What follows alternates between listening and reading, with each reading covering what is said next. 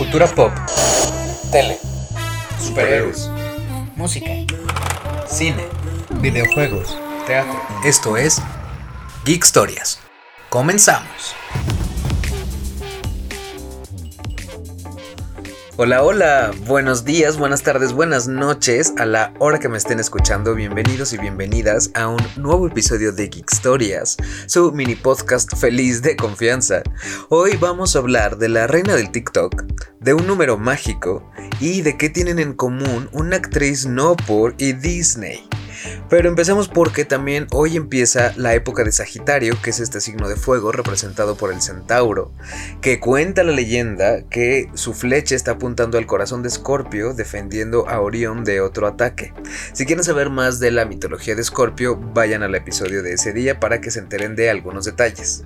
También está representado Sagitario, obviamente los caballeros del zodiaco con Ayoros, que es uno de los más poderosos y creo que de los favoritos de muchos y Les voy a leer algunas características de Sagitario a ver si hacen match.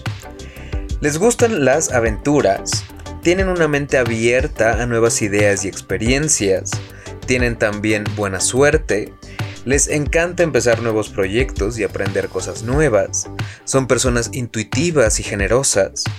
En el amor valoran la libertad y la independencia por encima de todas las cosas, lo que también los hace terminar fácilmente una relación cuando la perciben como una carga. Cuéntenme si todos los Sagitarios que me están escuchando se identifican con esto o también todos los demás con alguna pareja o algún familiar que tengan o si de plano no creen de nada de las cosas que les acabo de decir. Ahora sí, pasemos a los temas del día. Porque un día como hoy, 23 de noviembre de 1963, la BBC en el Reino Unido estrena Doctor Who, que es la serie de televisión de ciencia ficción más longeva de la historia, que hasta la fecha lleva 38 temporadas y es actualmente el programa de televisión más vendido de la BBC para el resto del mundo. Para Doctor Who se considera que hay dos etapas. Una que es la serie clásica de 1963 al 89 y la moderna que empezó en el 2005 y sigue hasta la fecha. A pesar del el éxito que tuvo desde siempre, la etapa clásica solo ganaron dos premios, pero desde que también empezó la moderna en el 2005 ya han ganado más de 120 y han sido nominados para 230. Doctor Who ha sido interpretado por 13 actores a lo largo de su historia. Entre los más actuales y famosos están David Tennant, Matt Smith y Jodie Whittaker. Que el dato más curioso de toda la serie y de Doctor Who es que hasta la fecha su nombre verdadero sigue siendo un completo misterio. Ahora pasemos a los cumpleaños y si tú naciste un día como hoy y quieres saber con quién compartes esta fecha, pues te voy a decir de dos mujeres. La primera es de 1964, la actriz Erika Buenfil, que chequen su verdadero nombre. Ella se llama en realidad Teresa de Jesús Buenfil López.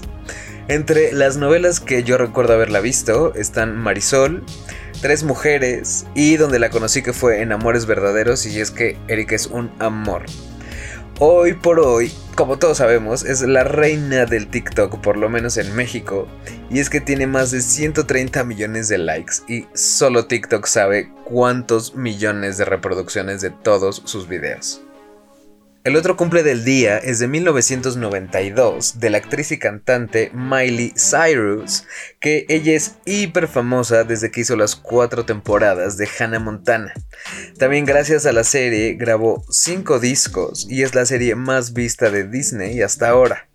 Fue tanto el éxito que tuvieron desde el principio que solo dos años después de su creación, la marca Hannah Montana ya estaba valorada en un billón de dólares y Miley apenas tenía 15 años. Así que antes de cumplir los 18 ya había vendido más de 30 millones de discos en todo el mundo. También la podemos escuchar a ella en el doblaje de Bolt y como solista tiene exitazos como Party in the USA y Wrecking Ball. Pero también es muy listilla y emprendedora porque también ha publicado libros y tiene su propia marca de ropa. En el 2014 fundó la Happy Hippie Foundation, que se dedica a ayudar a jóvenes sin hogar y al colectivo LGBT en los Estados Unidos. Ella también recientemente en el 2015 publicó que se declara abiertamente como una persona no binaria. Pasando ahora a la historia del cine, en el 2016 se estrena Moana, que es la película número 56 de Disney y fue dirigida por Moscary Clements, que son los genios detrás de La Sirenita, de Aladdin, de Hércules y varias más. Así que con esta dupla ganadora, pues de los 150 millones de dólares que costó, recaudarían más de 643, siendo todo un éxito. Tecnológicamente, el estudio declaró que es de las más avanzadas que había hecho, tanto que hubiera sido imposible hacerla hasta muy poco tiempo antes. Moana es la princesa número 14 de todo este universo de princesas. Y lo más curioso es que no tiene ningún interés amoroso. A mí de las cosas que más me gustan de la película son todos los efectos que hacen con el agua que están espectaculares y cómo logran decirnos que es todo un personaje solo con el movimiento. Y también todos los tatuajes de Maui, cómo se mueven y tienen como vida propia, que imagínense que eso pasara en la vida real, estaría increíble. Que además me recordaron muchísimo a estas vasijas que vemos en, en Hércules, donde las musas van pasando de una a otra y cantan y se mueven y tal. Me fascinan esas dos cosas. En el doblaje pudimos escuchar a Sara Gómez y a Beto Castillo, y también a la gran actriz Angélica Aragón. Como en todas las películas, también hay cameos y en esta pudimos ver a Sven y obviamente a Mickey. Pero Moana también aparece a su vez en Zootopia, que en Zootopia también hay millones de cameos. Moana en hawaiano significa océano, pero la película en casi toda Europa le cambiaron el nombre por Baiana, que en Italia no se pudo llamar así y se llamaría Oceanía, porque hay una actriz porno que se llama Baiana y pues no querían obviamente que los niños al poner en el buscador eso, pues aparecieran las fotos de esta actriz. Y seguro ya les dio curiosidad ver a esta actriz, así que pues vayan a Google a buscarla. Finalmente, un día como hoy, 23 de noviembre, se celebra el Día de Fibonacci. Pero antes de que les cuente esto, no se olviden de suscribirse al podcast y también de ir a las redes de Geek Stories donde les dejo fotos, GIFs, videos y de todo lo que platicamos durante el día. Ahora sí les cuento que Leonardo de Pisa, más conocido como Fibonacci, es uno de los matemáticos italianos más importantes desde la Edad Media, y es que introdujo en Europa el sistema decimal y varios de los principales métodos de cálculo. Pero sobre todo es muy famoso por descubrir la secuencia numérica que ahora lleva su nombre. Y es que esta secuencia es muy fácil de hacer, pero es brillante y mágica. Les voy a explicar cómo se hace vamos a tener dos números empezando desde el 0 y se van a sumar los dos anteriores. Entonces, si tenemos 0 y 1, 0 y 1 da 1, 1 y 1 da 2, 1 y 2 da 3, 2 y 3 5, 3 y 5 8 y así sucesivamente. Y es que les digo que es mágica esta secuencia, porque presenta en la naturaleza prácticamente el origen de las cosas y del universo mismo.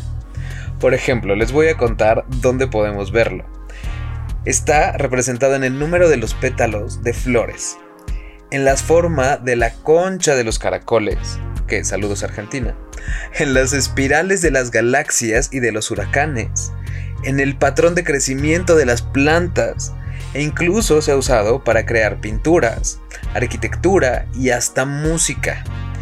Vayan al Instagram de Geekstorias, les dejo fotos de todo esto para que entiendan cómo es la secuencia, que es como un tipo de espiral, y para que entiendan perfecto de qué estoy hablando. También no se pierdan el episodio de mañana porque estaremos platicando del artista de la década, de Laura León la Tesorito y de muchas cosas más. Así que nos oímos y leemos mañana. Bye.